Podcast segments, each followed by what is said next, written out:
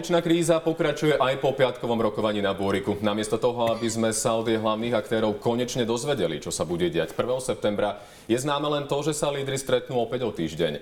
A ešte, že Olano si svojho lídra nedá, lebo vyhralo voľby a musí plniť sľuby, ktoré dalo svojim voličom. Richard Sulík ide budúci týždeň na dovolenku. Vítajte v politike.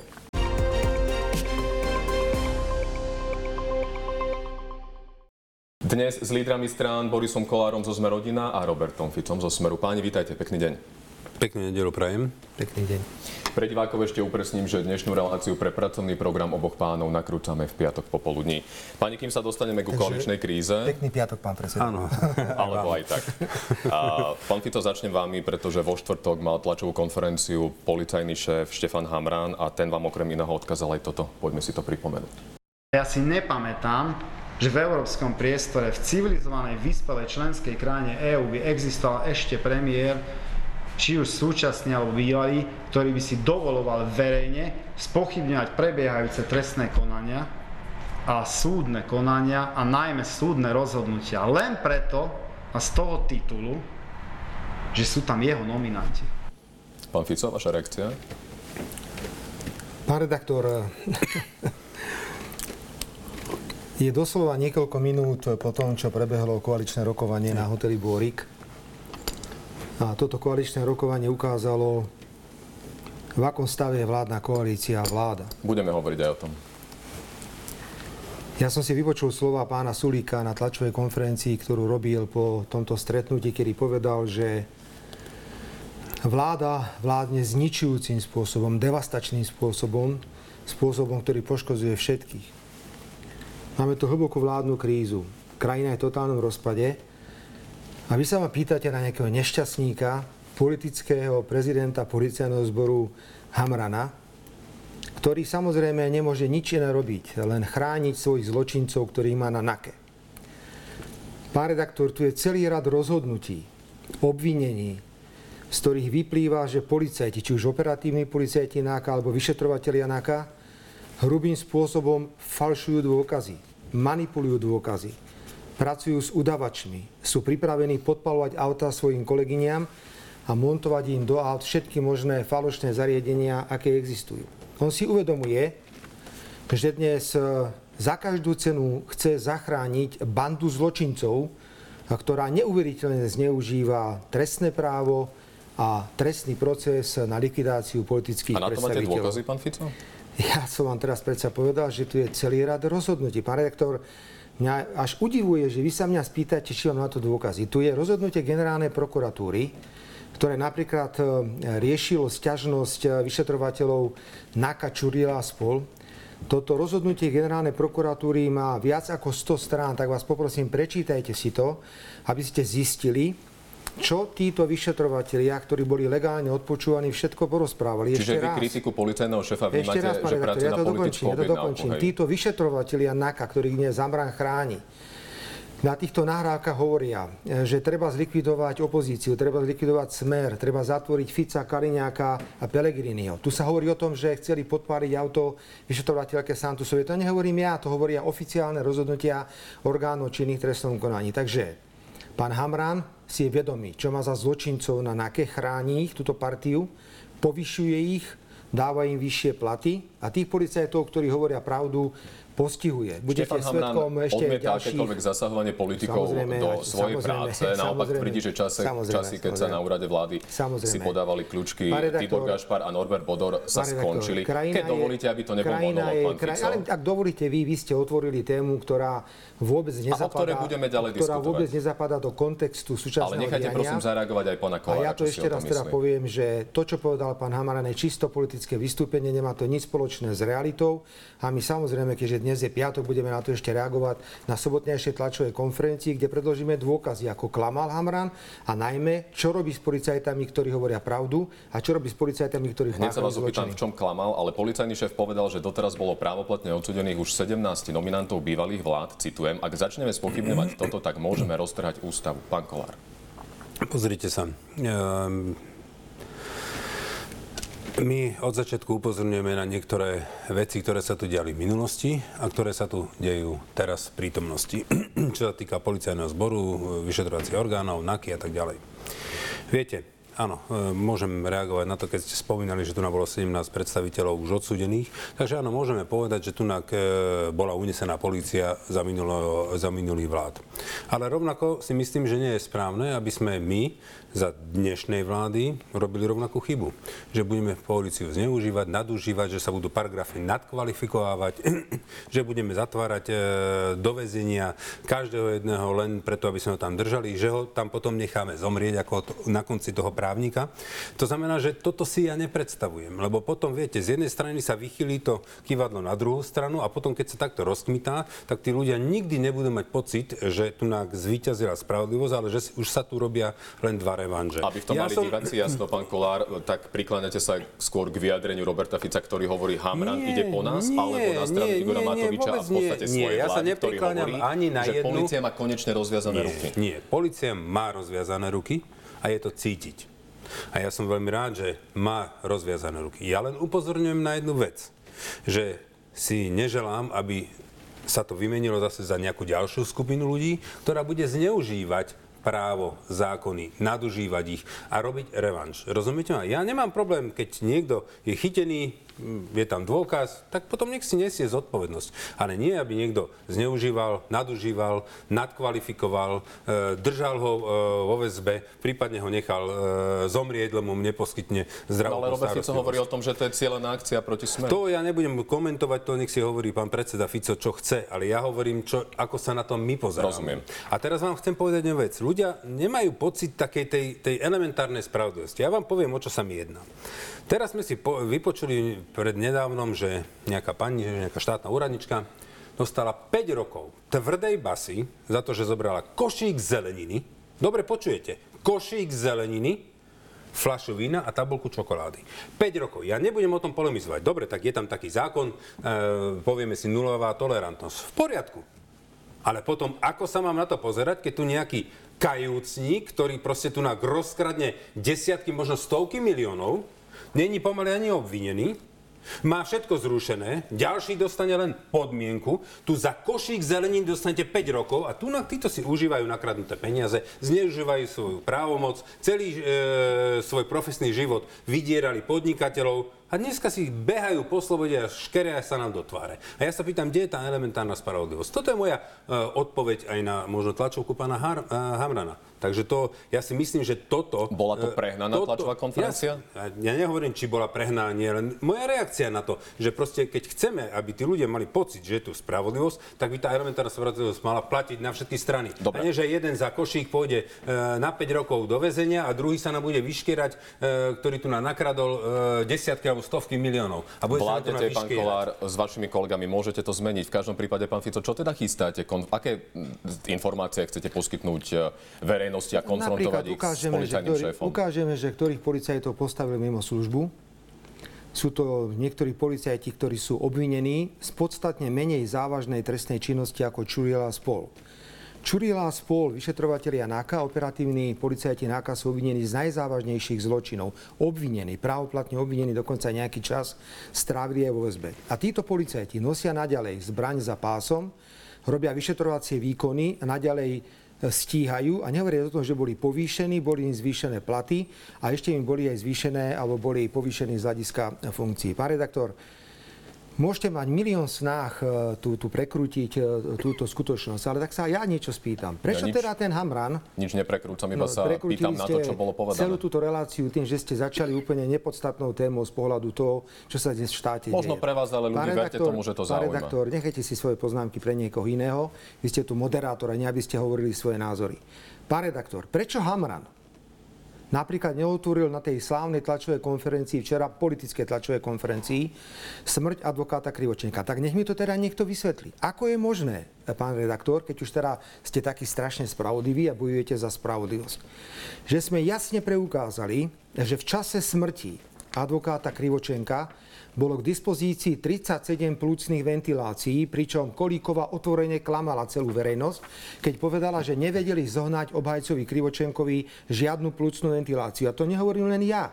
Predsa tu je verejná ochránkyňa práv, ombudsmenka, pani profesorka Patakijová, ktorá vydala oficiálne rozhodnutie, že právo pána Krivočenka na primeranú zdravotnú starostlivosť a ochranu jeho života bolo vážne porušené tým, že mu nebola poskytnutá zdravotná starostlivosť. Prečo nejdete za pani Kolíkovou a nespýtate sa aj, prečo ste klamali pani ministerka, že nebola plúcna ventilácia, keď ich bolo 37? Prečo ste klamali, keď ste tvrdili, že to bolo v poriadku, keď verejná ochránkyňa práv tvrdí, že to tak jednoducho nie je? Mám tu prečo vás, pán Fico, preto je logické, ale ja že sa v živote nespýtate. A pýtam sa, ešte, názor. prečo sa Kolíkovej nespýtate napríklad aj na to, že prečo neinformovali manželku Krivočenka o zdravotnom stave jej manžela a o tom, že zomrel jej povedali až na ďalší deň. Prečo Krivočenka nepustili k notárovi, aby si vybavil notárske povolenie a mohol poskytovať informácie o zdravotnom stave. Vy ani netušíte, čo sa deje, aké zverstva páchajú títo policajti, ako sa kupujú udávači, ako sa dnes korumpujú udávači, ako sa falšujú dôkazy, veď o tom sú reálne dôkazy. A Štefan inšpekcie. hovorí, že presne toto sa dialo za vašich vlád, tak iba sa pýtam na to, Tak keď ja vás teraz, tu mám, pán povedzte mi príklad, ukážte mi nejaký príklad, že kde, Videli ste tú tlačovú kde, bol, kde bol stíhaný nejaký policajt za falšovanie dôkazov. My teraz hovoríme o najhrubšom falšovaní dôkazov, o ktorom hovorí generálna prokuratúra, inšpekcia policajná. Policajná inšpekcia prišla na obrovské svinstva e, vyšetrovateľov na NAKA. Čo sa stalo Santusovej? Skoro ju zavraždili. Už aj nehovorím o tom, že ju vyhodili, jej vyšetrovací tým oblúk zrušili, ani neviem, kde pani Santusová dnes je. Prosím, spamätajme sa. Ak teraz chceme o nejakých veciach hovoriť, tak sa najprv naštudujte. A ešte raz, je 14. minúta tej, tejto relácie, lenže vy máte pokyn a povinnosť. A poďme do Fica. Lebo samozrejme nejaký policajný To ste prezident... si teraz vymysleli, pán Fico. Žiadny pokyn vás si. ubezpečujem, že eh, neprišiel. Štát je v rozklade. A keď dovolíte, dramaturgiu tejto relácie si budeme riadiť po A ja som tu našom, ak- samozrejme ak zase by vám to neprekážalo, A ja si budem hovoriť to, čo ja chcem, ak dovolíte, takže ešte raz. V poriadku, ešte čiže raz. sa navzájom rešpektujeme. Na tom sa môžeme rešpektujeme dohodnúť. sa akurát tak v tom, e, že ste nerešpektovali realitu, ktorá dnes na Slovensku je. Krajina je v totálnom rozklade, ale vy Takto samozrejme... sa oberáme o čas, pretože k tej pokyn- koaličnej ale kríze sa rozhodne no, dostaneme. Štefan 14 Hamran tiež informoval, pán Fico, že aktuálne je podaná obžaloba na 25 osob v 9 prípadoch. Ide teda aj o Tibora Gašpara a ďalších členov bývalého vedenia policajného zboru. Mimochodom, policajný šéf tiež povedal, že čoraz viac ľudí verí polícii po očiste, ktorú rozbehol, aspoň on to tak tvrdí.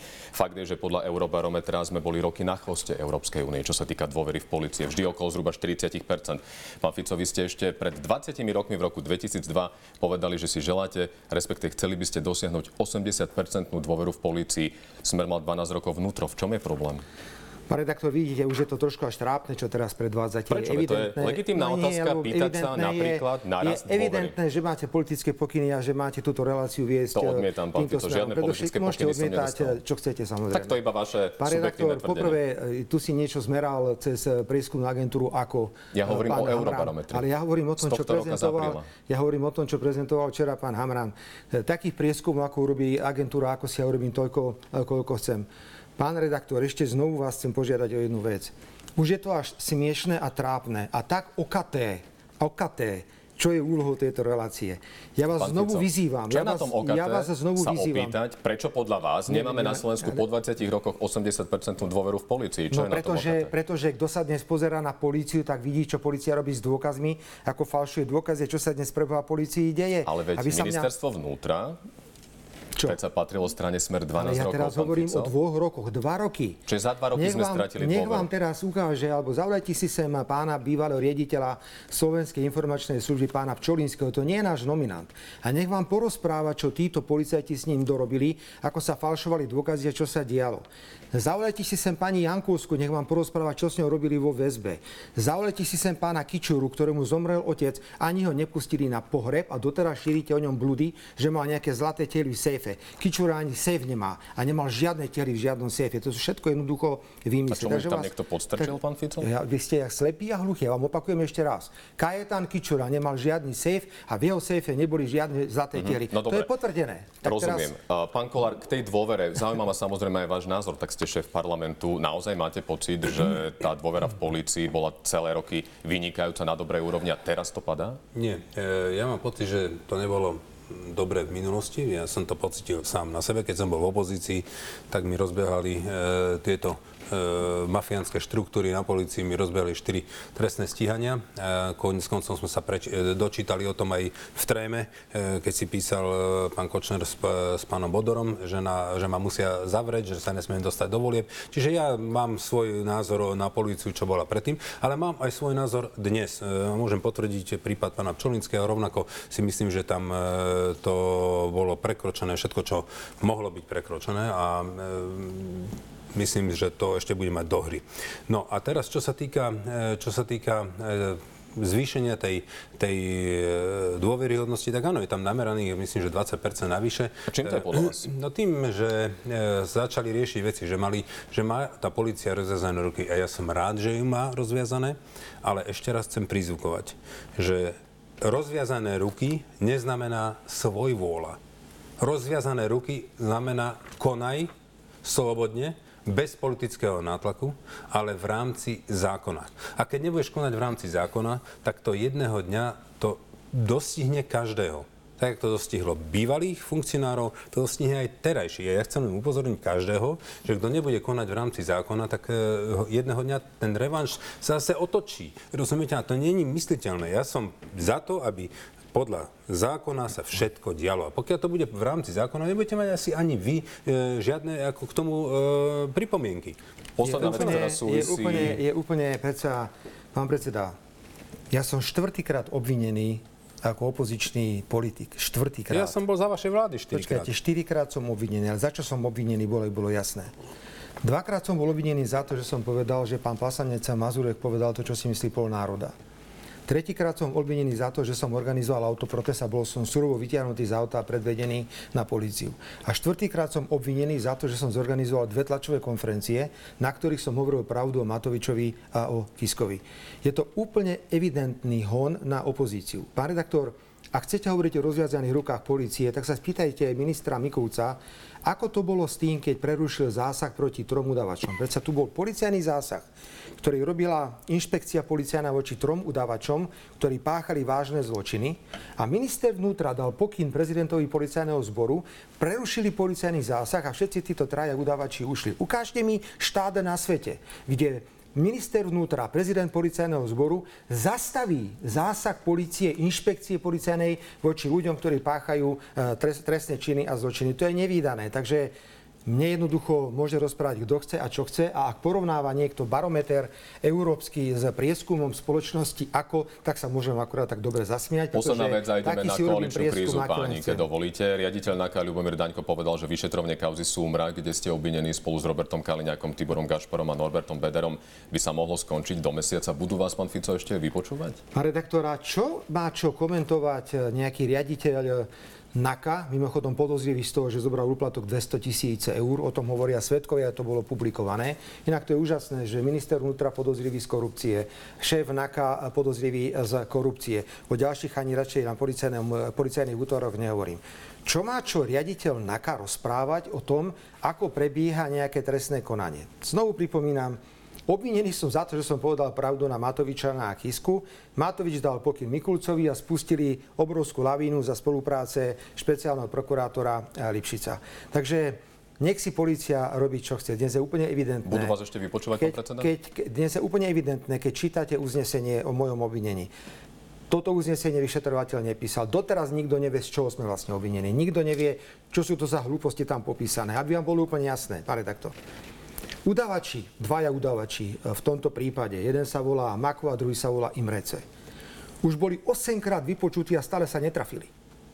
A znovu dostali teraz pokyn, že znovu ich musíte vypočuť, nech sa už konečne trafia. Myslíte toho Ešte Maka, keď- ktorý sa k vám podľa ešte neho chodil stále ešte rádiť keď- na úrad ešte vlády, ako keď- postupovať? Ešte aj keď boli na úrade vlády, kde sa teraz robil výsluch týchto dvoch svetkov, ani nevedeli, kde je vpravo a kde je vľavo a každý rozprával niečo iné.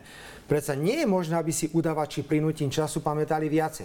Udavač povie 3 dní po nejakom skutku, že on si nič nepamätá a o 4 roky rozpráva, aká bola vonku teplota, koľko bolo hodín a kto mal čo oblečené, aká bola na stole Čiže to, keď fľaša. Ludovít Novákov tvrdí, že za vami chodil na úrad vlády pre redaktor, pán pokyny, redaktor, nie ja, je vy pravda. to nie ste žiadny vyšetrovateľ, sa s vami o týchto veciach No nevie, tak vy hovoríte, toto je hon na, ja toto sa je hon na opozíciu. Rozumiem. Toto je politický hon na opozíciu. Pán redaktor, blahoželám, splnili ste si úlohu. Tretinu z relácie sme venovali nepodstatným veciam. Blahoželám vám. Môžete dostať aj prémiu Som od presvedčený o tom, tejto som televízie. presvedčený o Ďakujem tom, pán. Fico, že toto ľudí naozaj zaujíma, keď policajný šéf povie, Ľudí zaujíma, prenose, pán redaktor, ľudí zaujíma to, kto všetko ako je zaplatia... a prečo, Pán tak redaktor, ľudia majú otázky, pýtajú sa, Pán ako to redaktor, je. ľudí zaujíma to, ako zaplatia 170% zvýšenie príjmu a elektriny na budúci rok.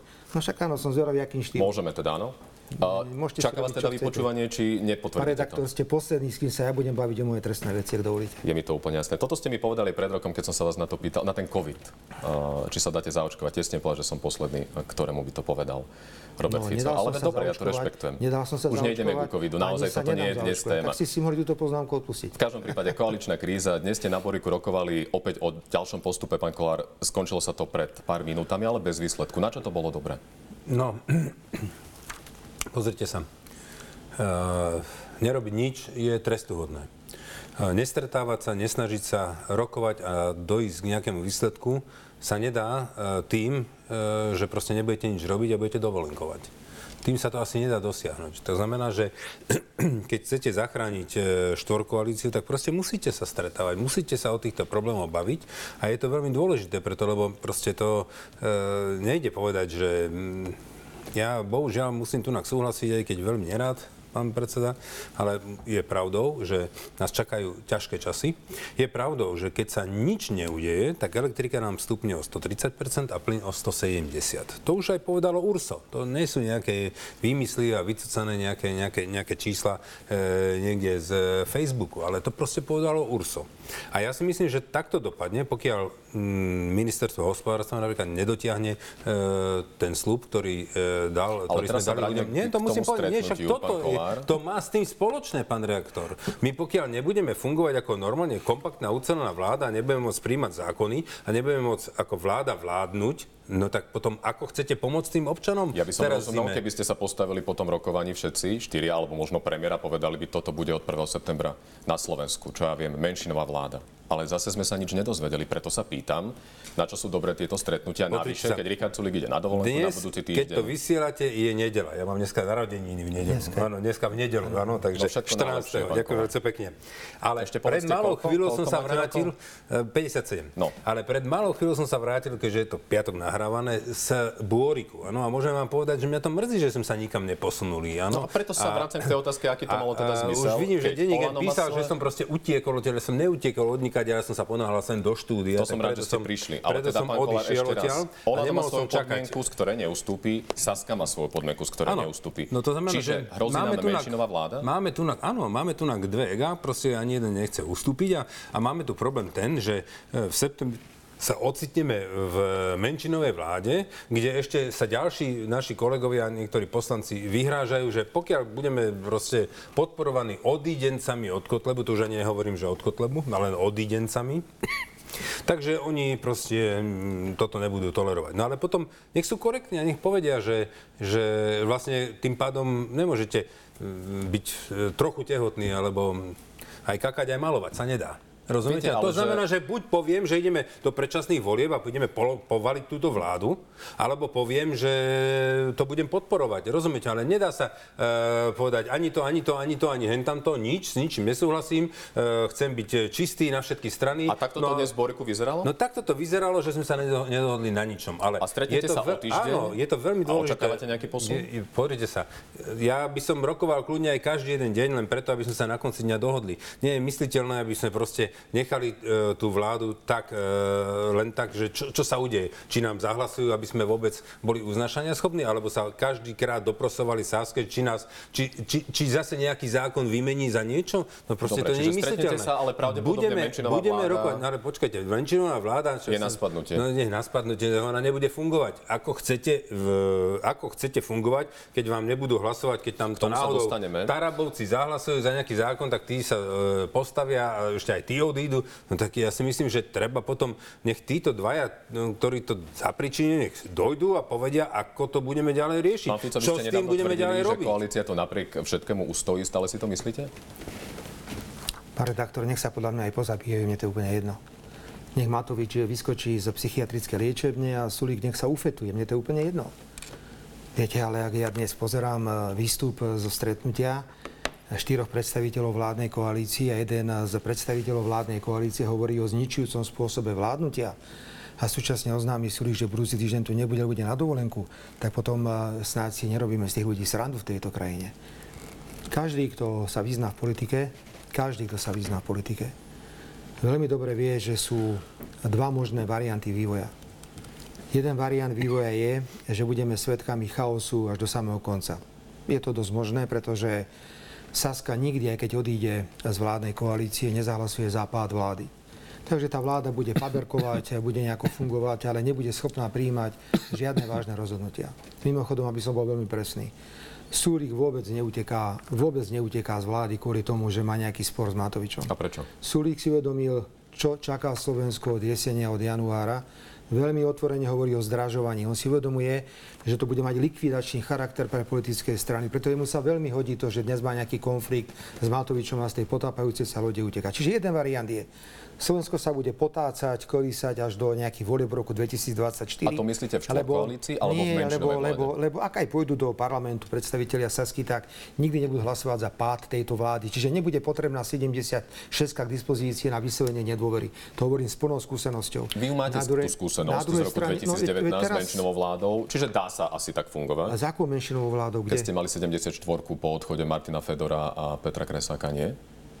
V roku 2019. Nie, nie. Oni vždy mali, vždy mali väčšinovú vládu, Aký pán rektor. kresák? Z Mosta nie, keď odišli títo dvaja poslanci, nebola vtedy menšinová vláda. Zase ste vedľa ako tá jedlá vždy, vždy mali väčšinu. Vždy táto vláda bola tá smer. Dnes mi to potvrdil Vincent Búniak z právnickej fakulty, preto to spomínam. Ste vedľa ako tá jedla, sa pripravte lepšie. Smer sociálna demokracia udržal tri volebné obdobie bez akéhokoľvek problému a Smer sociálna demokracia nestratila ani jedného z vlastných poslancov, pokiaľ hovoríme o smere sociálna demokracia. Ja a vždy, o tom, že odišli z Mosta. A vždy táto smer, ale vždy, čo s mostom? No, že ste nemali nadpolovičnú väčšinu v tom období. To je, ja som bol v opozícii, takže som to, bohužiaľ som to tam musel sledovať. To mi za každú cenu, zase, áno, za každú cenu chcete teraz vytvoriť obraz, že to, čo sa vlastne deje v tej vláde teraz je úplne normálne, Fico, lebo to, nechajte ma že máte lebo to bolo, lebo to bolo, to ja som tým No a ja vám odpovedám, že nikdy Smer sociálna demokracia nebol v menšinovej vláde, tak prosím už prestaňte tárať a pripravte sa poriadne na budúce na reláciu, lebo to isté urobím, čo urobil pán Klaus a pán Mečiar, keď boli v jednej televíznej relácii v RTVS. Pán redaktor, Jeden variant je, že sa bude potácať menšinová vláda. Tá, ktorá nebude schopná príjmať žiadne rozhodnutia. A nebudú hlasy na jej odvolanie. Už to, už to hovorím desiatýkrát. A druhý variant je, ktorý ponúkame my. A ten je najčestnejší a najlepší. Treba ísť do predčasných parlamentných volieb. Koľko máte podpisov, povedzte.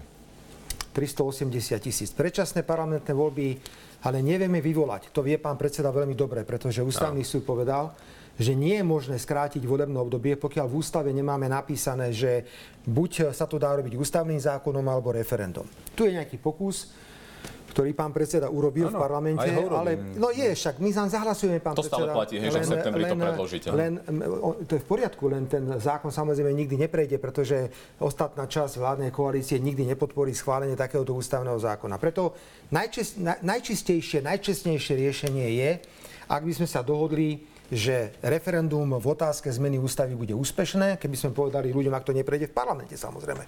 Potom pán predseda, neviem, čo urobíte vy, ak vám to neprejde v parlamente a tá otázka bude v referende, tak asi musíte tým ľuďom povedať, ja som to chcel v parlamente, parlament im to neprešlo, tak teraz ľudia choďte do toho tak referenda. Tak s tým dlhodobo nesúhlasí, rozprávame sa o tom často aj v tejto relácii. Pozrite sa, ja by som na to krátko zareagoval. Ja osobne teraz bez ohľadu na to, či teraz máme v tejto koalícii problém alebo nemáme, ja si myslím, že e, takúto úpravu v ústave by sme mali mať. V právnej úprave by mala byť možnosť, aby sme si vedeli legálne skrátiť volebné obdobie. A teraz nie kvôli nám teraz, možno, že raz v budúcnosti, keď zase raz tu bude nejaká vláda, kde budú umierať e, možno novinári, tak možno bude tento e, paragraf potrebný. Ale ja si myslím, že to tam treba. Jednak nás vyzvala pani prezidentka, jednak nás, vyzval ústavný súd a ja si myslím, že v toto by sme tam mali mať, aby sme legálne si vedeli skrátiť. Čiže bez ohľadu na to, či máme teraz, pán predseda, nejaké problémy alebo nemáme, si myslím, že by sme to mali schváliť. Lebo tým, keď toto schválime e, a dáme to do ústavy, to neznamená, že máme predčasné voľby. To ešte neznamená. To len máme možnosť ich kedykoľvek ako poslanci legálne e, tie predčasné voľby si odsúhlasiť A aký a majú na spraviť. to názor Olano? Lebo podľa tých posledných informácií za to nezahlasujú ani za ľudí.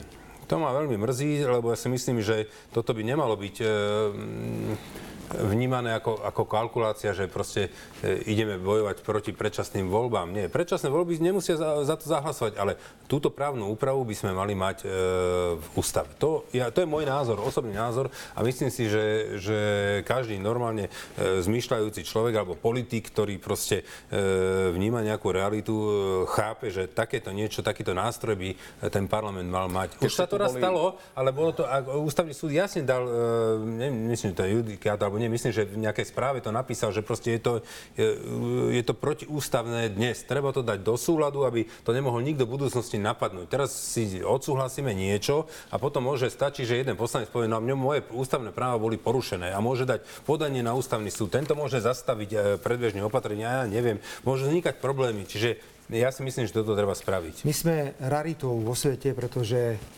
sme asi jediná krajina v demokratickom svete, v ktorej nie je možné, pán predseda, zorganizovať predčasné parlamentné No. voľby. To je nevydané jednoducho. A preto, ak ústavný súd povedal, že predpokladom vyhlásenia ústav, predčasných volieb je zmena ústavy, tak sme mali okamžite na tento nález ústavného súdu reagovať a mali sme e, ústavu Slovenskej republiky zmeniť. Opäť veľmi racionálne, pragmaticky. Už máte nejaké skúsenosti z politiky, aj vy, pán predseda, viete, že tento návrh ústavného zákona neprejde. Takže budeme opäť tam, kde sme boli, alebo kde sme momentálne, že nevieme vlastne vyvolať predčasné parlamentné voľby. Hoci všetci si uvedomujeme, že to je najčistejší spôsob rozdať znova karty a pokúsiť sa o zostavenie Keď to viete, pán Fico, nie je stabilnej vládnej potom? koalície. Čo je márna snaha? Teraz o čom hovoríte? Zbierať podpisy pod referendum, keď Ale sám ja hovoríte, hovorím, že sa ale ja hovorím zmeniť preboha o ústavnom zákone. Na ústavný zákon potrebujete, pán redaktor, 90, 90 hlasov. Ja tomu rozumiem. A tak, no, tak prečo, o aké márnej snahe hovoríte v prípade referenda? Nerozumiem tomu. Pýtam sa na to aj preto, lebo Olano to deklarovalo dlhodobo a Že čo? že nechce ani predčasné voľby. Že sa skrátka nenájde ústavná väčšina, hrušky sa... jablka ešte raz. Pán Fico. Tu je ústavný zákon, ktorý môžeme schváliť, ale ho neschválime, lebo nemáme 90 hlasov. A je referendum.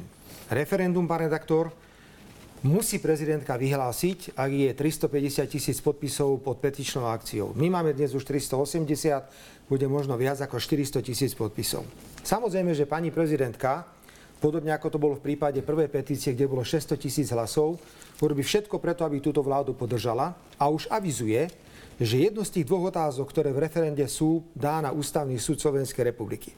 Ona to nerobí preto, lebo si myslí, že táto otázka je protiústavná. Ona to robí preto, lebo sa bojí, že sa vyhlási referendum na 29. októbra. 29. oktobra pán predseda e, dal termín na komunálne regionálne voľby, kde bude účasť okolo 60% Keby sa v ten istý deň konalo referendum, prezidentka veľmi dobre vie, že to referendum by bolo úspešné. Preto ho prezidentka opätovne má. Ako dnes viete, aká by bola účasť, pán predseda? No, lebo Pretože- je predikcia nejaká, koľko ľudí chodí na Však si komunálne opäť si voľby. pozrite preboha spätne, komunálne voľby sa na Slovensku robia od roku 1990 a sa pozrite, aká je predikcia účasti na komunálnych voľbách. Keď už, Tak to dnes ale ešte nemôžete už to povedať, nerobte zo samozrejme, mňa, aká bude- už to nerobte aká- zo aká mňa bude úplne, účasť. už to nerobte zo Dobre. mňa úplne. Počkajte, dokončím tú myšlienku. Pani prezidentka teda má pred sebou dve otázky. Jednu otázku dáva účelovo na ústavný súd, aby sa vyhla termínu 29. oktobra. No ale je druhá otázka. A v tej druhej otázke sa pýtame verejnosti presne to, čo vy navrhujete prijať ústavným zákonom v parlamente. Čiže ľudia, ak povedia v platnom referende, že si želajú zmenu ústavy, aby predčasné parlamentné voľby bolo možné uskutočniť na základe ústavného zákona alebo referenda. Toto je automaticky súčasťou ústavy a už nebude potrebné meniť ústavu. Keď tu bola My ponúkame v júni- demokratické riešenia. To sú Keď čisté tu bola demokratické prezidentka riešenia. v júni, potvrdila, že nie je proti referendu, ale na ústavný súd by sa obratila teda len s otázkou o tej bezokladnej demisii vlády, ktorá podľa nej vykazuje znaky ne- neústavnosti. Čiže objednávka vlády podľa vás, hej? Ja si myslím, že to nie je objednávka vlády. Pani prezidentka sa vždy na mňa hnevá, keď ju kritizujem za to, že je po záhraji chodí americký veľvyslanec. Pani prezidentka má jasný pokyn. Viete, kde by takúto vládu zohnali, ktorá je schopná poslať na Ukrajinu čokoľvek na svete. Preto je samozrejme, že majú záujem udržať Hegera a podobných e, vo výkone moci. A pani prezidentka pomáha, pretože pani prezidentka tá nemá na prvom mieste záujmy Slovenska. Tá má nejaké iné, úplne záujmy. Čiže 29. oktobra prezidentka nechce referendum, lebo vie, že by bolo úspešné. Čo tam potom, že vyhodíme nejaké milióny ďalšie na samostatné referendum. Ale referendum je najčistejší spôsob. Jednoducho ľudia musia prísť. To a ľudia to, a ľudia to, ľudia to aj chcú. ľudia to aj chcú. Ľudia sa chcú postaviť k volebným urnám a povedať, poďme ešte raz rozdať karty. Opakovane povedala, že to majú poslanci nikto vo nemá, rukách. Nikto nemá sveté právo na štvoročné volebné obdobie. Ja som zažil aj skrátené volebné obdobie, ja to nič predsa Pán. Fico, ale prezidentka toto nespochybnila nikdy. Čo nespochybnila. Referendum. A však zmarila referendum už prvýkrát a ide ho A zmariť aj druhýkrát. a hovorí o tom, že to 600 skrátka majú tisíc podpisov, svojich rukách. 600 tisíc podpisov odignorovala. Teraz dostane pozdrav podpísaný 400 tisíc ľuďmi, tak som veľmi zvedavý, ako bude rešpektovať referendum pani prezidentka. Pani prezidentka je stratená vo svete. Pán Kolár. Pán predseda, no kým vy to vyzbierate a urobíte to, ja si myslím, že moji niektorí kolegovia koaliční alebo poslanci koaliční vás predbehnú s týmto a, a tie e, predčasné voľby budú skôr, ako vy urobíte vôbec toto referendum, lebo keď vnímam, akým spôsobom pokračujú tie rokovania, tak e, my sa do toho proste absolútne rútime, čiže oni vás predbehnú pravdepodobne, lebo, lebo nedá sa naozaj vládnuť e, v takejto nejakej, e, nejakom provizóriu v menšine, keď ešte sa niektorí vyhrážajú poslanci, že no ale keď nás budú podporovať Tarabovci, tak, e, tak e, v žiadnom prípade nemôžete rátať s našimi hlasmi. Čiže ak budeme mať Čiže do 1. inými slovami- menšinovú vládu, pán inými Kolár, tak je slovami- reálne, že by sa rozpadla? Inými slovami chcem povedať, že nech potom sú korektní a nech povedia rovno, že chcú predčasné voľby. Nech to tak nešemotia a ne, neskovávajú. Viete, každý sa bojí povedať, že chcete predčasné voľby a, a robia všetci všetko preto, a, aby, aby boli, alebo aby sa vrátil pán Fico. A chce ich niekto? Strašia, Chce ich Richard strašia ním, ale, ale robia všetko preto, aby, aby, viete, no ja neviem, ja, ja, ja neviem, ja, ja mám pocit, že som už e, pomaly na nejakej psychiatrii, alebo čo, tak, ako vidíte, čo sa tu deje, my keď okamžite nezačneme riešiť problém elektriky, plynu, potravín, tak tí ľudia nebudú mať z čoho zaplatiť e, v zime elektriku, buď budú mrznúť, alebo budú hľadovať a keď to táto vláda nespraví, tak e, hneď sa do nich pustia v januári, februári prví exekútori a začnú im brať byty, preto lebo nezaplatia nájomné. Nie, nechajte ma teraz hovoriť. povedzte. Toto je vážna vec, toto je to vážna vec. pán predseda. No to je vážna vec. A my musíme ako vláda fungovať. Rozumiete? A nemôžeme teraz jeden si zdrhne a zbaví sa zodpovednosti drží. Však to môžeme aj my urobiť. Nie? Však zajtra povolíme všetkých ministrov, si stiahnem, vrátim sa do opozície a odtiaľ budem vyky, vykirkovať, kibicovať a budem hovoriť tejto vláde, že, Predpokladám, že toto isté za ste povedali aj podmienok- dnes na Ale jasne, že som to povedal. Že to som povedal. Oni si takto predstavujú, jak hurvínek válku. To proste si to takto Lebo teraz sa tvárite, ako keby ste boli v opozícii, pán No Kolár. tak ja nie som v opozícii. Ja som jeden z mála tých, ktorí chce, aby sa to udržalo Čo ako konkrétne robíte vy Čo, pre prečo? Však som tam dneska sedel dve hodiny. Predtým som e, zvolal na rokovanie Sulíka s Hegerom, čo ja robím preto. Ja som zachraňoval túto vládu už pred rokom, keď, mala, keď to bolo celé na rozbitie, sa, sa to vďaka nám podarilo udržať. No opakovane ste sa s nej chceli odísť, ale respektíve vyhrážali ste sa odchodom z nej opakovane. No samozrejme, keď tam e, sa už robili také veci, ktoré boli absolútne pre nás nepri, ne, nepriateľné. Ale Dobre, čiže máte pocit, že by som toto- ja túto vládu roz, ro- rozbíjal? Vôbec Nie, ja sa pýtam, čo preto robíte, aby Sme rodina nie je problém tejto, tejto koalície. Absolútne nie je problém tejto koalície. Čo prichádza do úvahy od toho 1. septembra? Naozaj ľudí to zaujíma. Menšinová vláda, predčasné voľby, My budeme- štvorkoalícia. Ja urobím všetko preto, aby na každé stretnutie prídem. Ja budem rokovať a budem sa snažiť presvedčiť aj jednu, aj druhú stranu, aby proste ustúpili, lebo oni obidva len deklarovali, ale neustúpili ani o milimeter, ani jeden. To znamená, že pokiaľ si- ne, neurobíme nejakú dohodu a nepôjdeme ako štvorkoalícia, potom je pravda, čo hovorí tu na pán predseda Fico, no tá vláda nebude funkčná. To zbytočne jej budeme hovoriť, že je menšinová. No to bude... Mimochodom, to bude, to bude, ministerské kresla po Saske? ale Olanom, nikto si nič, ej, prosím, pekne, čo to rozprávate za Nie, hlúposti, ja sa pýtam, ja No rozprávam, jasne, pán Kolár, veď ja sa iba pýtam.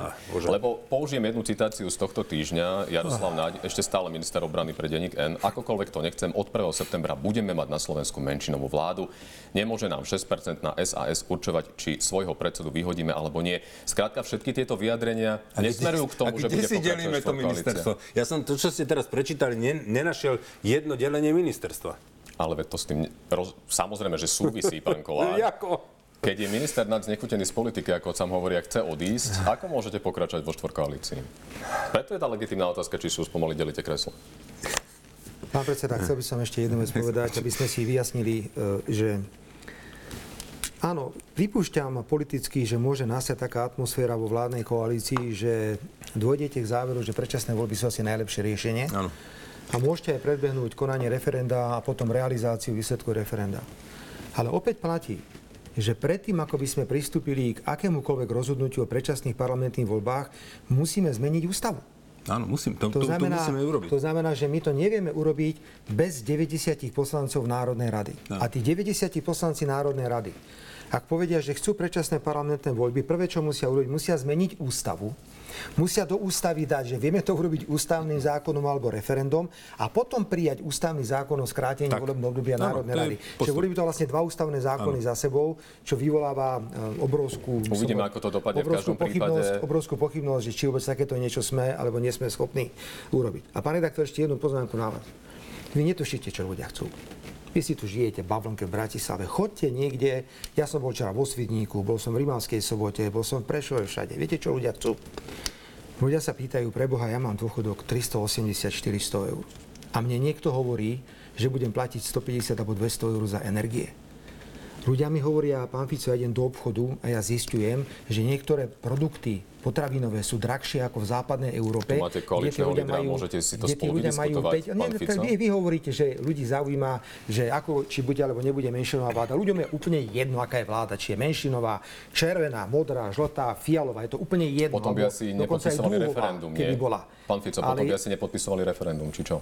je im to jedno, keby videli, že tá vláda ponúka nejaké riešenia, lenže ľudia, ľudia nepozerajú na farbu vlády. Ľudia pozerajú na to, čo tá vláda reálne robí. A my sme svedkami len hádok. Veď ten Sulík mal dnes pravdu, že to je seba zničujúci spôsob vládnutia, čo prevláda, eh, predvádza vládna koalícia. A to, čo, tá, neviem, to, toto už ma dorazilo, keď ten Sulík povedal, že on ide na dovolenku. Ja, ja, ja neviem, že či už je taká neúcta medzi vami, pán predseda, v tej vládnej koalícii, ale keby som ja bol vo vládnej koalícii riešim vládnu krízu tohto typu, že či vôbec budeme a že či nejdeme do predčasných parlamentných volieb, a ja by som povedal pánovi Dankovi alebo Bukárovi, že idem na dovolenku, tak skončila vládna koalícia do minúty. V tom okamihu by sa všetci rozišli povedať, tak keď ty chceš ísť na dovolenku, je ti to úplne jedno a je ti prednesieš sa, sa vyvalovať, na dovolenku? vyvalovať sa, vyvalovať sa na, niekde na piesku v Dubaji. Premiér sa z jednej teraz vrátil. Či by ste ten čas nemohli naozaj Každý má na nárok na dovolenku, určite ste boli aj vy, pán predseda, aj ja som bol, ale súhlasím s tým, Časovanie. že... Áno, časovanie. Súhlasím s tým, že teraz, koaličná keď kríza. je, je koaličná kríza a je treba proste rokovať a e, snažiť sa zachrániť túto vládnu koalíciu, tak e, asi by bolo na mieste e, sedieť tu a, a rokovať. Áno, určite áno. Ja teraz ale nejdem kádrovať, ani nejdem napadať svojho koaličného partnera. Nebudem to robiť. Nerobím ja politiku osobne a nebudem takýmto spôsobom teraz útočiť na Richarda Sulíka. Ale v každom prípade možno, že on už to má vyriešené sebe a všetko ostatné už je len divadlo. Neviem, možno oni už zlomili tú palicu. Takže im to možno, že Podľa je aj jedno. vyjadrení to tak vyzerá. tak asi im to už fakt je jedno. Že Mne to jedno nie je. rokujete. A e, ja prídem na každé jedno stretnutie, na ktoré ma zavolajú a e, kľudne budem bez tej dovolenky. A v Lani na- sa opakovane odchodom z vlády vyhrážal aj Boris Kolár a vtedy to Richard Sulik okomentoval takto. Boris Kolár sa tak dlho vyhrážal odchodom z koalície, že jeho slova stratili váhu. Karta sa otočila. Berete vy vážne jeho vyjadrenia, pán Kolár, alebo naozaj je to len o tom, že naťahuje čas? Poďte sa, ja som nepovalil ani prvú vládu, ani druhú, ani tretiu. Určite sme nemali, neboli te, takíto troublemakeri v rámci koalície.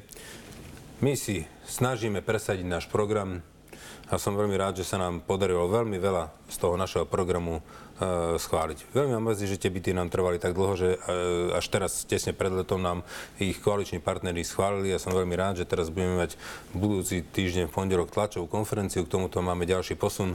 Máme na to pripravených 6 miliard. Toto je pre nás dôležité. A čo idete oznámiť, pán Kolár? No, to bude k tomu tlačová konferencia, takže budete vidieť. Kedy sa už začnú stavať Áno, napríklad? áno, kedy sa už Dozvieme sa, dobre. áno.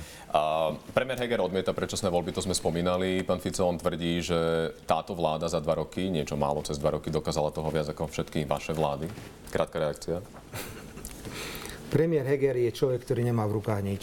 On vôbec nemá čo ovplyvniť a jednoducho ani nevie chudák, čo má urobiť. Takže ak dovolíte, ja tieto jeho smiešné vyhlásenia, ktoré robí, ja nebudem eh, robiť. Pán redaktor, ak sa teda bavíme, a to je podľa mňa vec, kde si to treba priznať, že táto vláda je taká, onaká, alebo neviem aká, je fakt, že 85% ľudí na Slovensku túto vládu nechce. Tak asi tá vláda nie je taká kvalitná, keď také obrovské množstvo ľudí ju nechce. Ale ja vám dám konkrétnejší príklad. A ten konkrétnejší príklad je veľmi jednoduchý. Dostali sme sa do stavu, eh, kedy vďaka tomu, že vláda nereaguje na infláciu a neponúka žiadne kompenzačné programy, lebo naozaj neponúka žiadne kompenzačné programy, že naše platy zostali ďaleko, ďaleko za infláciou, môžeme ich nazvať východnými platmi, a ceny bez akékoľvek kontroly a regulácie sa dostali do výšin, že niektoré produkty na Slovensku sú drahšie, ako sú produkty v západnej Európe. Ak niekto tvrdí, že toto je úspešná vláda, tak dám tam ešte jeden argument. V roku 2020 podľa oficiálnych štatistík Európskej únie Slovensko bolo na úrovni 84% priemernej životnej úrovne. Prečo sme dnes na 80% priemernej životnej úrovne? Len Slovensko malo pandémiu, ako svet ostatný zastal a nič sa nerobí? My máme dnes unikátnu šancu, pán predseda, ja neviem, čo bude po parlamentných voľbách, tie voľby raz budú. Či budú o rok, alebo budú v roku 2004. Najneskôr budú vo februári v roku 2024, tie voľby budú. Ak príde nová vládna zostava, poprvé musí upokojiť tú krajinu. Musí to byť kľud. A musia sa všetky tie konflikty znútra vládnej koalície vopchať do jednej miestnosti, z ktorej sa nebudú vyťahovať von, ale lídry musia oznamovať verejnosti len to, čo idú robiť. Ale najmä, my sa musíme, pán predseda, skoncentrovať na to, ako využiť neuveriteľný balík peňazí, ktorý máte k dispozícii. Žiadna vláda v modernej histórii Slovenska nemala toľko peňazí k dispozícii, ako máte vy. Máte historicky najvyššiu výdavkovú časť štátneho rozpočtu, absolútne najvyššiu. Máte prakticky voľné ruky, pokiaľ ide o deficit. My sme mali deficit 0,2% a ste všetci jačali, že treba vyrovnať e, štátny rozpočet. Dostali ste zadlženosť štátu do podstatne e, vyššej úrovne. Máte obrovské zdroje z európskych fondov a k tomu máte plán obnovy.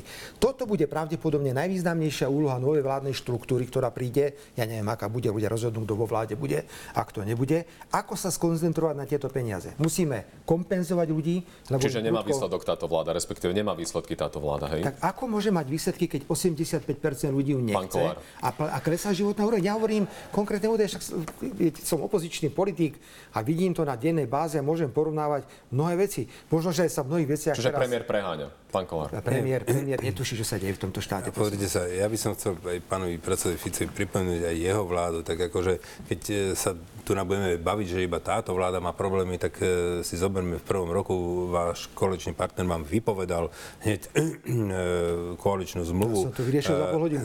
V roku 2017 myslíte Andrea Danka. Bolo vyriešené. Áno, ale potom takisto ste mali rovnaký problém a čelili ste rovnakému problému, ako teraz čelí napríklad Igor Matovič, e, že jeden z vašich partnerov, však preto ste museli odstúpiť, e, to bol myslím, že pán Bela Bugar, ktorý jasne povedal, že buď odíde, alebo musíte ísť e, ako z postup predsedu vlády dole. Aj ste nakoniec to urobili a preto ste tú vládu zachránili. Ale toto, tomuto istému čelíme aj my, že tu nie je taký nejaký, nejaký diametrálny rozdiel medzi tým, čo sa deje teraz a čo sa dialo predtým u vás. No, tak akurát za našej vlády nezomrel žiadny novinár, to si treba povedať, pán e, predseda. To akože treba ľuďom Čiže pripomenúť. to, čo dnes predvádzate, pán predseda, chcete povedať, že to je to, čo ste videli za, za vlády Smeru, žartujete trochu. No, vlády Smeru sa jednoducho predovšetkým prezentovali veľmi silnou politickou stabilitou, pán predseda. Veľmi silnou politickou stabilitou. A preto ste A nikto padli, z no. nás dopadol. Že ste museli odstúpiť. Ale vedie, bolo záujem udržať vládnu koalíciu. Som sa rozhodol, že udržíme vládnu koalíciu a Smer sociálna demokracia 12 rokov bez skrátenia jedného jediného volebného obdobia o jeden jediný deň išiel ďalej. Tak, ale Mimochodom, v tom období ste nepripúšťali predčasné voľby, pán ja sa rýchlo sa vrátil do roku 1942. Nie, veď je to nedávna minulosť, rok samozrejme hodí. Ale my sa 2017, bavíme ale rok teraz o tom. 2019. Ľudia nemajú z čoho platiť faktúry. Ľudia nemajú z čoho platiť faktúry. Bude sa ale podľa všetkého v zime, bude obrovský problém s kúrením. Je problém s ropou, je s ropou, je problém s plynom. A vy sa samozrejme pýtate na Roberta Fica, na Hamrana, pýtate sa na rok Pán Fico, 1941, 2017 48. Čo nepripúšťali ste 2017? predčasné voľby, ani v roku 2019 ste rovnako predčasné voľby nepripúšťali. Ale ja som nemal dôvod pripúšťať predčasné voľby. A na čo by som ich pripúšťal? Čo sa také dialo v roku 2017 a v roku 2019, že bolo treba uvažovať o predčasných voľbách? Tak, e, Všetko zomreli sme vyriešili. novinári, po- Ale pán redaktora, to- ja to som toho novinára, novinára, ja som toho novinára nezabil. Aby ste ešte neboli prekvapení. ja vám nehovorím, že no, ste- tak, to- tak bol by som tiež to som opatrný, takže nehovorte, že za nás. Jednoducho v nejakom úseku sa niečo stalo. Tiež by som mohol rozprávať, čo sa všetko deje v tejto súvislosti. Tak sa teda poďme porozprávať o generálovi Lučanskom. A sme doma. Keď sa teda bavíme tak strašne o nejakých Pán ľuďoch, Kolár, ktorí ešte ma zomreli. zaujíma, Krivočenkovi. 1. septembra predstavíte nových členov klubu, No to ste spomínali už aj v Generál júli. Lučanský bol môj osobný priateľ, takže No to, tak- mňa sa to, to týka. No toto. tak potom nehovorte, hovoríme, že za nás zomierali novinári pre Boha. Tak teraz Jednoducho stala sa nejaká, stala sa nejaká udalosť, ale potvrdzuje sa jedna vec. Nikto, pokiaľ išlo smer sociálnu demokraciu, nevynášal konfliktu. To, čo vy robíte na dennej báze, vedia, nič iné nevidím v tej televízii. Len sa hádate a štekáte ako psi po sebe od rána do večera. Pán Kolár, a nepočul som nič a ide Tarabovci 1. v septembri, september. alebo Pozrite sa, Je to ja myslím, myslím si, že toto nemusíme o tomto sa e, viacej rozprávať. Boli koaliční partneri, niektorí e, poslanci jasne povedali, že neakceptujú ani tých, ktorí odišli, aj keď majú vlastnú stranu. ale tro, tých troch avizovaných to platí, že sa k vám pridajú. Áno. Ale Tarabovci Pardon, zatiaľ... tí prví traja, áno. A, tá, od, myslím, že to je zbytočná táto otázka. Jasne bolo povedané, že proste mm, by odstúpili e, ďalší koaliční nevylúčili ste to počas leta, že by sa vám Tarabovci už, už som to, sa k tomu raz vyjadril po týchto vyjadreniach mojich koločných e, e, partnerov alebo poslancoch e, niektorých, ktorí to vylúčili, tak e, myslím, že toto už nie je otázkou Mhm. e, dňa.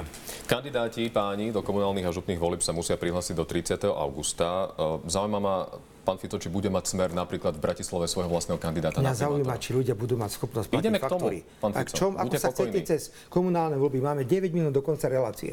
Som rád, že ste mi Ešte ma raz. upozornili na to, koľko máme Áno, času. lebo končíme v a ja sa 60 vraciam, minúte. zbytočne sa týmto oberáme o čas. Takže ešte raz pýtam sa, čo majú Téma sú spoločné? komunálne voľby, pretože sa rozprávame napríklad o predčasných voľbách, ktoré by ste radi spojili s tými komunálnymi. Preto sa pýtam, či Smer napríklad predstaví a svojho Kto chce kandidáta... spojiť predčasné voľby s komunálnymi? To máte zase odkiaľ.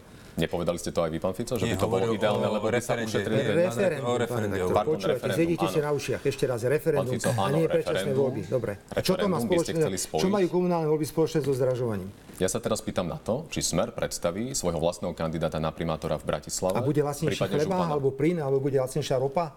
Či predstavíme, Prečo mi neviete odpovedať na jednoduchú otázku, pán Fico? Ale to bude nepodstatná. Ideme- ale je ideme aj k energiám. No tak poďte k energiám, máme 8 minút. Nepredstavíte svojho vlastného kandidáta. Ale budete vidieť, 8 minút máme. Pán Kolár, Za vy? 8 minút chcete stihnúť celú reláciu. My budeme, myslím, podporovať e, pána, e, pána Kuseho. Mhm, na primátora, hej? Áno, na primátora v rámci Bratislavy a v rámci komunálu tam e, my sme povedali, že tam si môžu tí regionálni alebo krajskí, okresní e, predsedovia e, organizácií urobiť naprieč celým politickým spektrom. Čiže tam nemáte problém spolupracovať aj s Republikou napríklad? Nie, myslím, že s Republikou nespolupracujeme, ale niekde spolupracujeme so Smerom, niekde spolupracujeme s Hlasom, niekde spolupracujeme s KDH, niekde e, so SNS, takže to je naprieč celým spektrom. E, tam je dôležité v rámci tej komunálnej úrovni, aký je to človek. A keď je to mm, Lebo v tejto relácii ste tak- práve nedávno povedali, že na tej komunálnej úrovni nemáte problém Nie, podporiť ani, problém. ani republiku. Nemal by prípadne. som problém, keby napríklad pán Urban, myslím, že to je ten e, primár, e, dobre hovorím? Neviem, koho myslíte, No, z republiky majú tam jedného primára, keby ten išiel kandidovať v Ružomberku. V Ružomberku za, za, za poslanca nemal by som problém ho A otvoriť. na bratislavského župana Juraja Drobu, alebo toho podporíte, alebo prípadne Juraja Drobu prídete nebudem- so svojím ne- kandidátom? Ne, nebudeme podporovať, myslím, že tam podporujeme e, kandidáta strany za ľudí. Mhm. Pán Fico, vy prípadne spojenectvo s republikou na komunálnej úrovni? Prečo nie? Dobre. Páni, necelý týždeň k nám neprudila ruská ropa, kohutiky zavrala Ukrajina, ktorá ich opäť otvorila v stredu, potom ako za ňu zaplatil Slovnaft. E, Richard Sulík na Margo tohto povedal, citujem, nehľadal by som za tým žiaden ďalší politický kontext, jednoducho došlo k technickému zlyhaniu a vráteniu platby. Bagatelizuje, pán Kolár? Ja by som to, ako informoval som sa samozrejme o tom, že ma tieto veci zaujímajú. Som, zaujímajú, som e, telefonoval s pánom e, generálnym riaditeľom Slovnaftu. E, pýtal som sa ho na to, že či treba nejako pomôcť, e, ako sa dá pomôcť, čo môžeme spraviť. Tak e, tento problém nebol na strane ani Ruska, ani Ukrajiny, ale naozaj zlyhala zahraničná západná banka, lebo bola veľmi aktívna v rámci vykonania nejakých sankcií, ale sa to našťastie vyriešilo takým spôsobom, že to zaplatila naša strana, e, zaplatila za tranzit Ukrajincom a e, v budúcom mesiaci e, o tento tranzit e, budeme menej platiť e, do Ruska. Je to Áno, to vyriešené. je známe, ale Je či sa to vyriešené. nemôže opakovať na jeseň a môžeme mať problém? Ale nie, však to myslím si, že týmto spôsobom sme to vyriešili. Týmto spôsobom by to mohlo aj fungovať ďalej, že proste sa ten tranzit bude platiť od nás a e, my si odpočítame ten tranzit od ceny e, ropy alebo od ceny tej hmoty, ktorú by sme mali platiť e, smerom Čiže problém Rusom. vyriešený, pán Ja si myslím, že pra, prakticky tento problém je, je na, na teraz zažehnaný. Ale určite som sa o tom informoval, lebo to sú dôležité veci. Musíme sa o tomto baviť, ako budeme fungovať s ropou, ako budeme fungovať s plynom, ako e, zabezpečíme ľuďom e, tú lacnú e, elektrickú energiu. Ja vám poviem, do dodnes není podpísaný ten kontrakt, ktorý sme ľuďom slúbili, že bude tá cena tej elektriky zastropovaná. V čom je problém? A, no tak e, zatiaľ ešte není, ministerstvo hospodárstva nepodpísalo kontrakt s elektrárňami. A už URSO avizuje, že pokiaľ to neurobia, no tak e, tá cena bude stanovená na 130% plus. No ja si toto neviem predstaviť. Preto stále hovorím, že budem tu sedieť na tom zadku a budem sa snažiť s tou Saskou rokovať a presvedčiť, aby sme spolu mohli fungovať. No ako to urobí ten Sulik, keď nebude minister Richard Sulik povedal, podali sme notifikáciu, v novembri očakávame vyjadrenie Európskej únie. Ah, bože. Ľudia budú potrebovať pomoc. A je mi to úplne jedno, aj keby som to mal dať zo štátneho partner. rozpočtu, aj keby som to mal zaplatiť z rozpočtu, aj keby sme mali mimoriadne doňaniť tieto energetiky, lebo však to Saska blokovala. Ja som za to, aby sme tieto koncerny, ktoré tu zarobili enormné peniaze, aby sme im tie prachy zobrali a dali ich ľuďom. Toto je pre mňa alfou a omegou. A je mi úplne jedno, ako to bude. Toto ma zaujíma. Niekto bude sedieť na akej stoličke a bude sa tu nahrať na toto, na, na, na chutného ešte chutnejšieho. Čiže toto ma Richard už Sulik akože, nezvláda- rozčuluje. Nezvláda svoju funkciu? Ale ja nehovorím, že Richard Sulik nezvláda. My nezvládame vládnutie, preto lebo nie sme schopní sa štyria dohodnúť pre Boha živého. Ideme do ťažkej, najťažšej doby. A mňa sere, že tu to musím počúvať z tejto strany, lebo má pravdu, ale ideme do najťažšej doby a ideme teraz e, sa vadiť, že kto kde bude sedieť. My potrebujeme vyriešiť okamžite elektrickú energiu pre ľudí. Potrebujem, aby tí ľudia mohli si kúpiť jedlo, aby nemuseli sa buď mrznúť alebo hľadovať pre Boha živého. Takéto o čom ostré, ešte sa budeme tu takéto nabaviť? ostré to bolo aj na tom Boriku, pán Kolár? Áno, bude to ostré ešte, veľmi Ešte ostré. to bude ostrejšie. Áno, bude No to ešte dobre, veľmi ostré. Je to váš koaličný partner, pán Fico.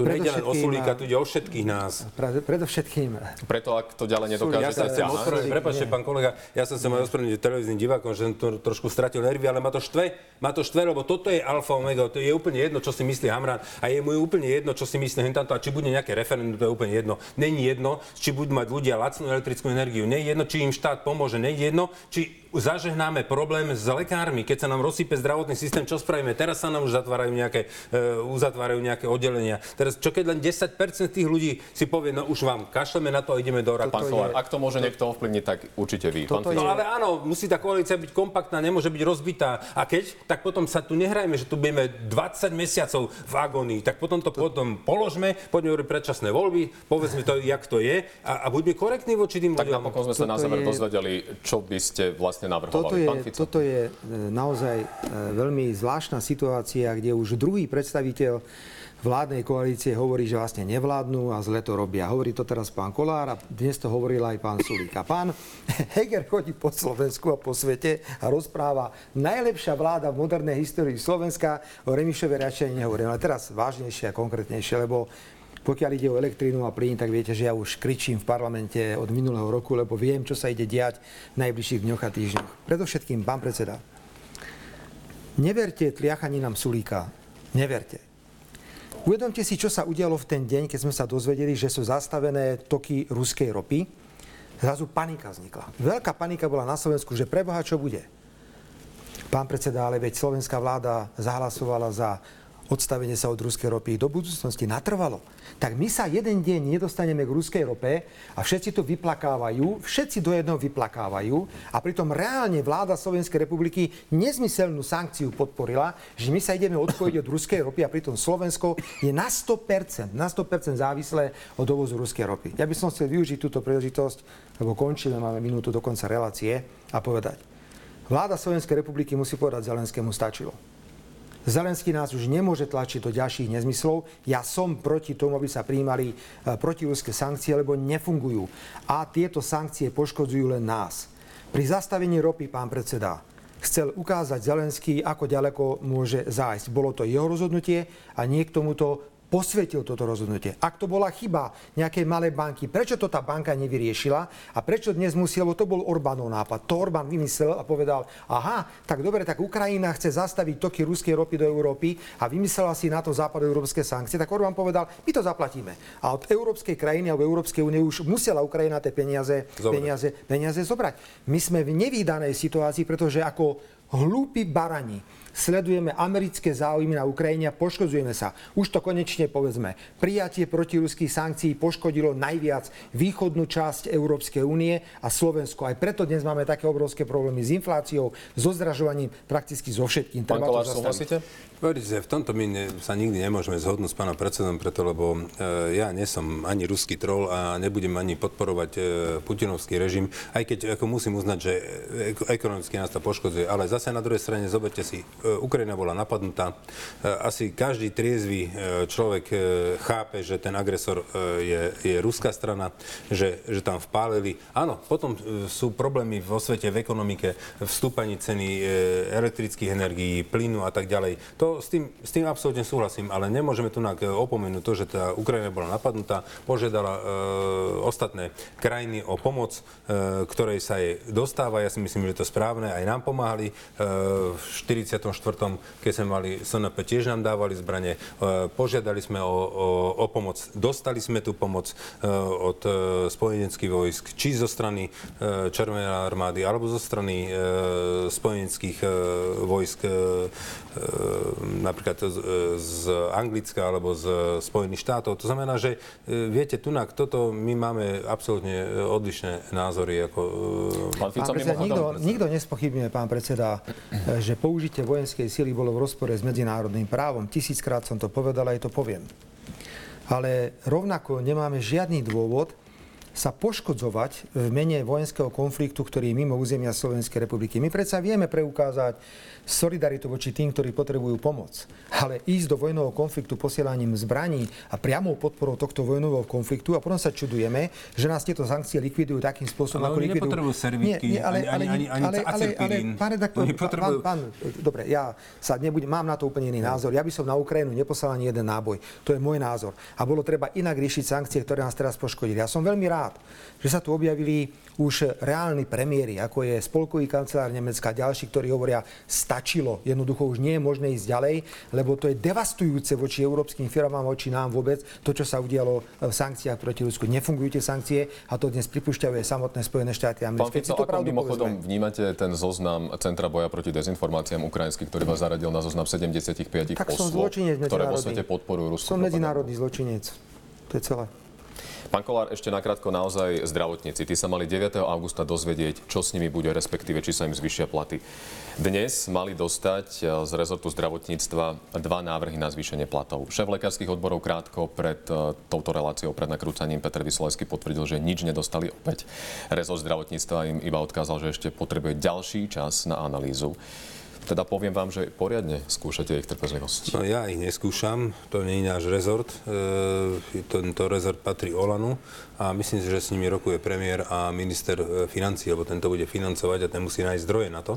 E, ja som dostal ubezpečenie, že určite sa s lekármi chcú dohodnúť. A to som aj tlmočil, myslím, V júli, keď ste tu boli, áno, ste povedali, že určite Áno. sa Túto- dozvedia, o koľko dostanú zvýšenie platu. Čo sa teda deje, pán Opäť som sa pýtal premiéra, určite sa chcú dohodnúť. Pozrite sa, nie je mysliteľné, aby sme došli o 3000 lekárov. Veď to, No, ale to reálne veď to, je, to, je, to je na uterák, to je na uterák, to, keď toto nezvládne premiér, tak to je na okamžitý odchod. Nemôžeme rozvrátiť, e, predsa nemôžeme nechať rozvrátiť zdravotníctvo.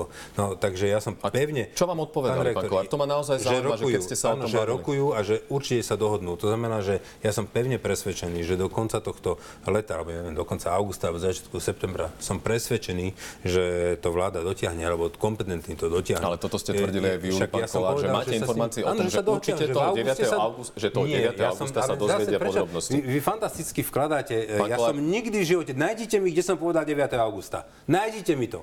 To bol ten termín, Kde, pretože ale mňa pán termín, ja som oni povedal... od- To nie je môj termín, veď reaktor, to je termín, ale ktorým Vy slúbila robíte tu vláda. na pred televíznymi divákmi zo mňa hlupáka. Ja som nepovedal 9. augusta, ja som povedal, že som dostal informáciu od e, premiéra a od ministra financí, že sa s nimi dohodnú v rámci jednania v auguste, že sa s nimi dohodnú, že určite tá Dobre, dohoda bude. No, to. Zatiaľ nie je tá tak dohoda, Prečo ale hovoríte stíhajú 9. to, augusta? Už zo mňa robíte hlupáka hneď. Pán Kolár, oni už v júni mali mať dohodu o zvýšení platov. Pán Fico na záver.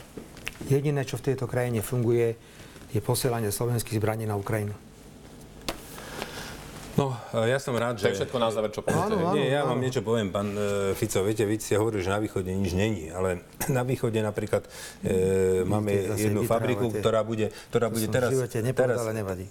To som Tak sa to nepovedal. všeobecne traduje Áno, ja aj tradujem sa. Čo sa všetko traduje. no, to znamená, vás, že- čo sa všetko traduje, pán predseda. To znamená, však možno to je Tak zostaňme radšej. A teraz, e, teraz e, čo sa týka tej fabriky, takže tam sa budú e, opravovať e, zbranie, systémy. Napríklad Zuzany konečne sme predali. Doteraz sme nevedeli, že je to, jednak, je to síce morbidné, ale je to e, na tomto konflikte e, aj naši zamestnanci dostávajú prácu. Naše systémy, naše, naše fabriky, naši zamestnanci. Podporujte No. vojnu na Ukrajine a potom sa nečudujte, že životná úroveň na Slovensku klesá ďalej. Tam je priamy súd. Uvidíme, ako to dopadne 1. septembra. Páni, ďakujem, že ste prišli do diskusie. Želám všetko dobré, pekný deň. Ďakujem pekne. Ďakujem pekne za pozornie.